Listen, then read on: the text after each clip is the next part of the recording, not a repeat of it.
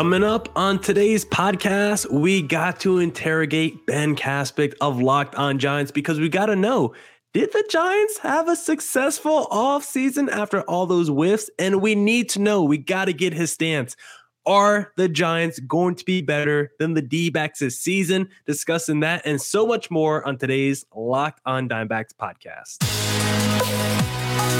You are Locked On Diamondbacks your daily Arizona Diamondbacks podcast, part of the Locked On Podcast Network. Your team every day.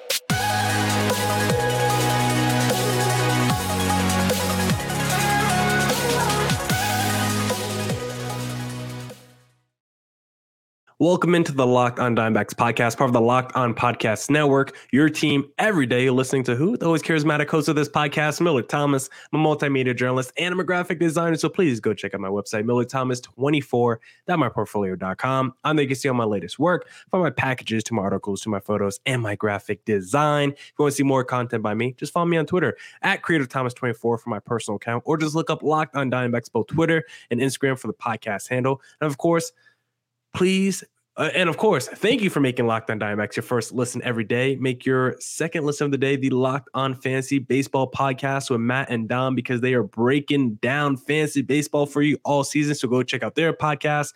Please subscribe to the uh, Locked On Diamondbacks on YouTube because we're trying to hit 400 subscribers. So please hit subscribe for the Locked On Diamondbacks YouTube channel. And if you go check out the Locked On Diamondbacks Twitter page right now, we are doing a giveaway. We partnered with Foco, giving away a Ketel Marte City Connect bobblehead. So go check out Locked On Diamondbacks on Twitter so you can enter for a chance to win. But without further ado, here to talk about the offseason, here to talk about the regular season, new rules, which of our teams are going to be better and talk a little ish. We got Ben Kaspick, so let's bring him on the pod. Let's take away my lower third. Ben, how are you doing today, sir? Doing great. I mean, spring training is finally here. It was an eventful offseason for the Giants. A lot of, you know, lots to talk about, but not necessarily lots coming coming, you know, near or completing a deal. You know, a lot of close calls. Uh, but anyway, I'm happy to get the games going and the season around the corner. A lot of close calls for the Giants this offseason, which we're going to talk about, Ben. But since you brought, you know, brought up spring training, you know, I live out here in Arizona, basically the home of spring training. The Giants have their stadium out here. Uh, how come you're not pulling up to hang out with me, Ben? Hmm. I've I've been thinking about it honestly, so maybe I will hit you up and go down there. I mean, the WBC's hmm. there. You know, they got some games at at yeah. the Diamondbacks Jeez. Park. The Team USA going to play some games there, so I've been thinking about it. But yeah, it's always a good time up over there. Hope the listeners heard that. Very non-committal on Ben Kaspick trying to hang out with me in Arizona. Very non-committal. Oh, Ben. And you know, well, speaking of being non-committal, let's talk about the Giants off season, Ben, because we've had a whole bunch of free agents. We've already discussed uh, on a previous podcast during the offseason about the Correa and Aaron Judge. But I just I know every podcast host asks you about your offseason and those deals. And we're gonna do the same thing here on the Lockdown On Diamondbacks podcast because I just want you to really just relive those feelings and emotions that you felt when you're like, man, Aaron Judge is coming home. We're gonna give him a big deal. Okay, that's not happening. Man, Carlos Correa, we're gonna give him the bag. We might have missed out on Judge, but at least Correa is coming. Ah, wait, knee issues. Ben, after an off season that was so eventful and with the ups and downs, how are you feeling after the Giants off season? I don't know how to feel. I feel like I've been whipped around like I was in the ocean and a wave was tumbling me up, oh. down, side. I don't know which way's up at this point, but I got through it. I came out the other side, I dried off, and I kind of got reacclimated to being on land. That's kind of how I feel. But at okay. the time, it was it was emotionally tough. Uh, the Aaron Judge kind of Jon Heyman false alarm tweet. That was about seven minutes of thinking the Giants had Judge, which was, was I mean, great. imagine, imagine thinking your team just signed the guy who just hit 62 home runs and was the best player in the game. Is just a huge superstar and then to have it not happen. And then it's like oh okay they got carlos correa which is not a bad fallback option and a 350 million dollar deal. 13 years he's going to be here. It's the star they need. And then for seven days we had to live you know we got to live through that thinking that they were going to get him and then to have it fall apart. It was it was really emotionally tough, and it wasn't just for me; it was for like a lot of fans, and so that's hard to recover from when you don't end up with those guys. But they did do a lot of moves. It's not like they were otherwise inactive. They signed a lot of veteran players who are solid players. Uh, so I feel okay about the team going into the year, but it you know definitely a letdown overall for this offseason. Yeah, I think the last time we talked, that sign behind you had something to do with Carlos Correa, but now it just says locked on Giants, which is a pretty cool sign. I might need to get one of those for my podcast. But cool. when you look at that Judge almost signing. Like that's kind of the issue we have with reporters nowadays. Uh, they, they want to be the first one to break the story instead of getting the story right. We see that with sports reporters in the NBA, NFL, uh, baseball. Like a lot of these reporters just want to be the first one to have the story about. But how about getting the story accurate? That's very important. But when you look at the Aaron Judge almost signing to the Giants and the Carlos Correa almost signing to the Giants, which one do you think hurts more to you as a fan that they didn't sign and just the team? Which one do you think would have been a better long term fit? Because, of course, I guess Aaron Judge is the better player. He's coming off that monster historic season, but maybe a guy like Carlos Correa would have been a better fit for the franchise with the way he does defensively, with how he, you know, your infield is not exactly deep right now in terms of talent. So, as a fan and as an organization, which whiff do you think hurts the Giants more in long term? Well, they definitely both hurt, and so uh, it's kind of hard to say, but I do think it's actually Correa because. Okay. I mean, part of it is that they actually had an agreement with him, and so that makes it yeah. sting a little bit more. But also, if you think about the the future of the shortstop position for the Giants, they've had Crawford forever, and he's going to be 36 this year, and it's the last year of his contract. And so, if you project out to 2024, you're looking at are we going to re-sign Brandon Crawford and bring him back for his age 37 season? Uh, and you look at in their minor league system, there's not necessarily a guy who's like figures to be right on the doorstep. You could look at a Marco Luciano who has at times been considered like a top 10 prospect in baseball. He's kind of dealt with some injuries. He currently has like a stress fracture in his back and he's kind of stalled out, uh, just barely reaching did he even make it to double? I don't think he even made it to double A. And so, yeah, so so I think it's Carlos Correa because if you look at next year's free agent class, there two years in a row we had elite free agent shortstops with Corey Seager, Carlos Correa twice, and Trea Turner, and uh, on and on. There were a lot of star shortstops out there, and the Giants didn't come away with one of them. They thought they did with Correa, but because of that, their future at that position is totally unclear. Whereas in the outfield, I think it's maybe a little bit easier to figure how they're going to fill that spot moving forward. And also, Correa is younger. He's going to be 28 this year, uh, and Aaron Judge is going to be 31. So three years younger, you get three additional prime years out of Correa. So that that one they both sting, but that one I think he fit the team in the present and the long term maybe a little bit better. Yeah, I have to double check that real quick because I was like, is Correa younger than Aaron Judge, but he actually came in 2015, Carlos Correa. Aaron Judge came in in 2016. It feels like Correa has been in the league a lot longer than Aaron Judge, but that's not actually true. But Judge did come into the league. He was like, what, like a 25, 26 year old rookie. That we don't really see that a lot in baseball. And I just think as a D backs fan, as a guy who has to go against all these NL West teams, I think I would have just been more scared if you got Aaron Judge than a Carlos Correa because – that Correa contract would have been so long. And yes, he's younger than Aaron Judge, but I think Aaron Judge would have been better as a DH long term as opposed to a Carlos Correa because of that offensive upside that Aaron Judge has. Like I feel like if you just make him your full time DH, that's just like the perfect role for him. He could still go out there, still smash you 50 home runs, still be a huge impact piece. I feel like Carlos Correa a lot of his value. He's still a great offensive player, but a lot of his value also comes from defense. So if he ever had to like eventually transition to just third base or DH, his value I think diminishes more than Aaron Judge's. Plus, Aaron Judge just would have been the closest thing that we've seen in San Fran since like Barry Bonds. There's a dude that could go out there and every time he's at the plate, it just must see TV. It's Hollywood, fireworks can happen. So I think as a D-backs fan, I would have had a little bit more fear in my heart if it was Aaron Judge strutting up to the place as opposed mm-hmm. to Carlos Correa but seeing neither one of them strut up to the plate for the Giants this season makes me very happy about that, Ben. But I want to ask you, how do you think the Giants cleaned up with some of their other offseason signings? But before we get there, Ben, I first want to tell you about the best the best betting sponsor that's in America right now. America's number one sports book. Have you heard about this?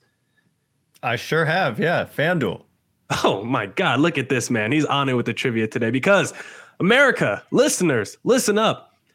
The midway point of the NBA season is here, and now is the perfect time to download FanDuel, America's number one sportsbook, because new customers get a no sweat first bet up to one $1,000. That's bonus bets back if your first bet doesn't win. Just download the FanDuel Sportsbook app. It's safe, secure, and super easy to use. You can bet on everything from the money line to point scores and threes drained. Plus, FanDuel even lets you combine your bets for a chance at a bigger payout with a same game parlay. That is my favorite thing to do because guess what? When the Lakers were healthy and when they were rolling, my favorite same game parlay to do LeBron, 25 points. LeBron, five rebounds. LeBron, five assists. With AD going for 25 and 10, that felt like instant money in my wallet every night. So don't miss a chance to get your no sweat first bet up to $1,000 in bonus bets when you go to fanduel.com slash locked on. That's fanduel.com slash locked on to learn more. Make every moment more at FanDuel, an official sports betting partner of the NBA.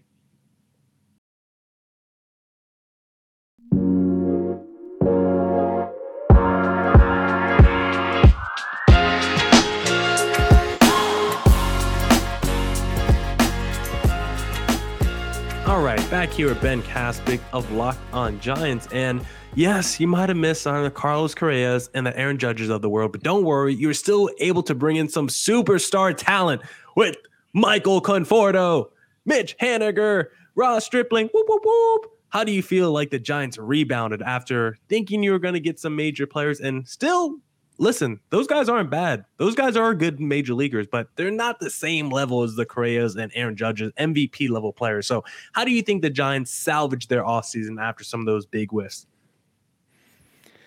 I guess you could say they did about as good as they could if they were not going to land any elite talent that was out there. And I think that specifically with a guy like Conforto, I mean, when he was at his best with the Mets, he was he was one of the best players in the National League. And I've made this point a bunch. I think if he had reached free agency after the 2020 season, just a couple years ago, he would have easily been in line for a deal in excess of $100 million. And it's not like he's old either. He just turned 30 years old today and it's it's a it's a short commitment, you know, so if, you know, he's coming off a shoulder surgery and if he were to have problems, underperformance or, you know, more injuries, then it's something that doesn't they're not going to be stuck with long term. But he's if you just look at some of the seasons he had with the Mets, that's the kind of upside that he brings. And likewise with Michael Conforto, uh, excuse me, with Mitch Haniger, he's a guy who hit uh, 39 home runs in 2021, and I, I don't yeah. even think that was his best overall offensive season.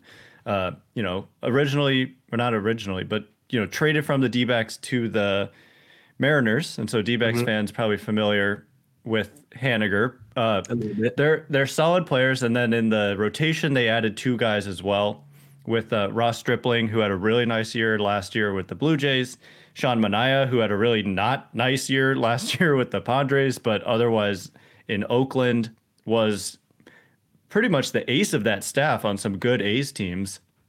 And then in the bullpen, they bring in a couple guys as well with Taylor Rogers, who's historically been a good uh, reliever, although not coming off a very good year. And then Luke Jackson, who was a really good reliever on that uh, Braves 2021 championship team. Uh, he is recovering from Tommy John, but going to debut a couple months probably into the season. So they went with kind of, I don't like to say quantity over quality because they are quality, but I mean quantity over impact quality. Okay. If that makes any sense. Like superstar so, quality, I guess. Yeah. Uh, but at the same time, like I think the timing of the Correa deal falling apart was really poor because in between when they thought they had signed him and when the physical was failed, the two best remaining players were still out there in Dansby Swanson and Carlos Rodon. And I, I just wonder if they knew that the Correa thing was going to fall apart, if maybe they pivot to like a Dansby Swanson as a fallback option uh, in that case. And so I really thought they like kind of had to come away with a star and they clearly were trying to do it and they, they agreed to terms with Correa. You just never see these things fall apart. So I, it, it's hard for me to say, but ultimately I think they'll be all right. I think they'll compete and they'll be in the race, but it's it is really disappointing that they didn't come away with that impact guy. It really felt like now was the time for that. And why and why do you think they didn't at least pivot to a Rodon or maybe just bring him back initially at the start of the offseason because last year the Giants kind of went through this as well when they had Kevin Gausman, then Lem walk to the Blue Jays, but they were able to pick up Rodon on like a one year high upside flyer and he performed spectacularly for you guys to the point where he looked like a legit Cy Young candidate this year. Now he goes to the New York Yankees. I'm like, the Yankees are a legit World Series contender now with Rodon as their number two, Nestor Cortes as your number three. Like, I love that top three starting rotation for the Yankees. I'm just like, why didn't the Giants just run it back with Rodon? Like he's still young. Like I know you personally usually have concerns when you give pitchers long term contracts. Like, do you think the Giants have the same issues? Because I think a Logan Webb, Carlos Rodon one two punch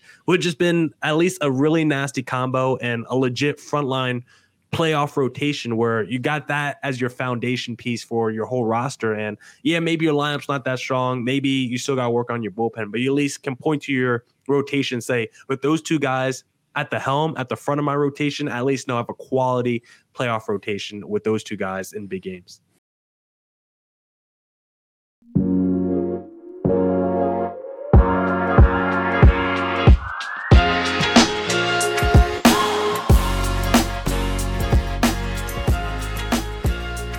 Imagine if it was Logan Webb, Carlos Rodon, and Kevin Gausman.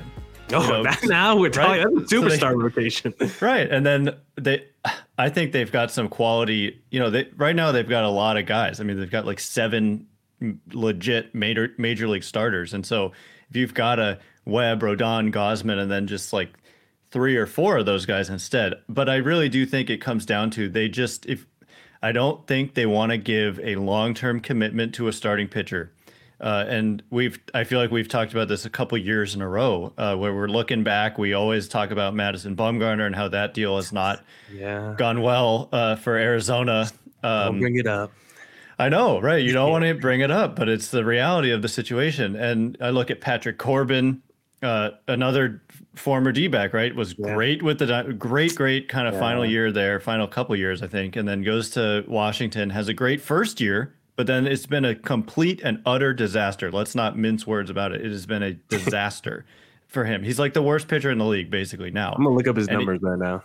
Yeah, please. And you know, he got a huge contract. To me, he kind of reminds me of Rodon in a way. Like, not that the stuff is necessarily similar, but just kind of a couple really good years right as he was reaching free agency, and then parlays that into a huge contract, and then has a good first year, but then falls apart. And then look at Stephen Strasburg. How about that guy? I mean, they gave him oh. this enormous contract, and he basically has not pitched at all the whole time 2020, 2021, 2022. He's not going to pitch.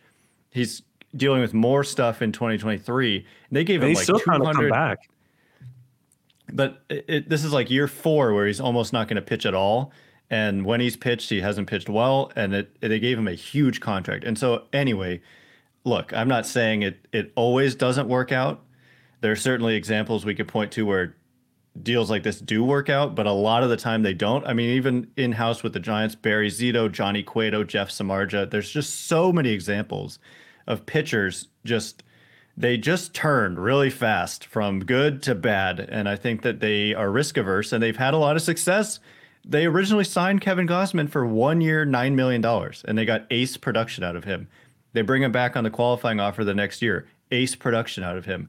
One year deal for Rodon, two years with an opt out, ace production. So I think they they've they've got a pretty good track record of of having success without having to take on the long term risk. And so, be that as it may, I think they're just going to continue to do that rather than make that huge commitment.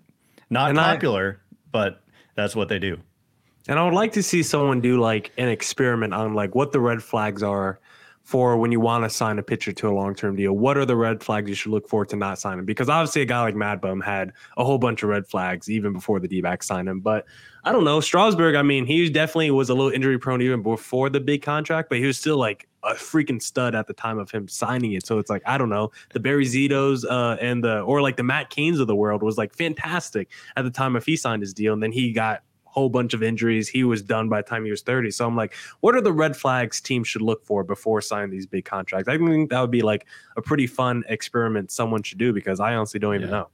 And the teams probably have it. That would be kind of my guess. And I mean, honestly, I from what I've un, from what I understand, a lot of a lot of the time it's just innings, and mm. when your arm just has so many innings on it, it's kind of like a ticking time bomb in your elbow, and it's just at some point, the wear and tear of throwing that many pitches and innings is just going to catch up to you.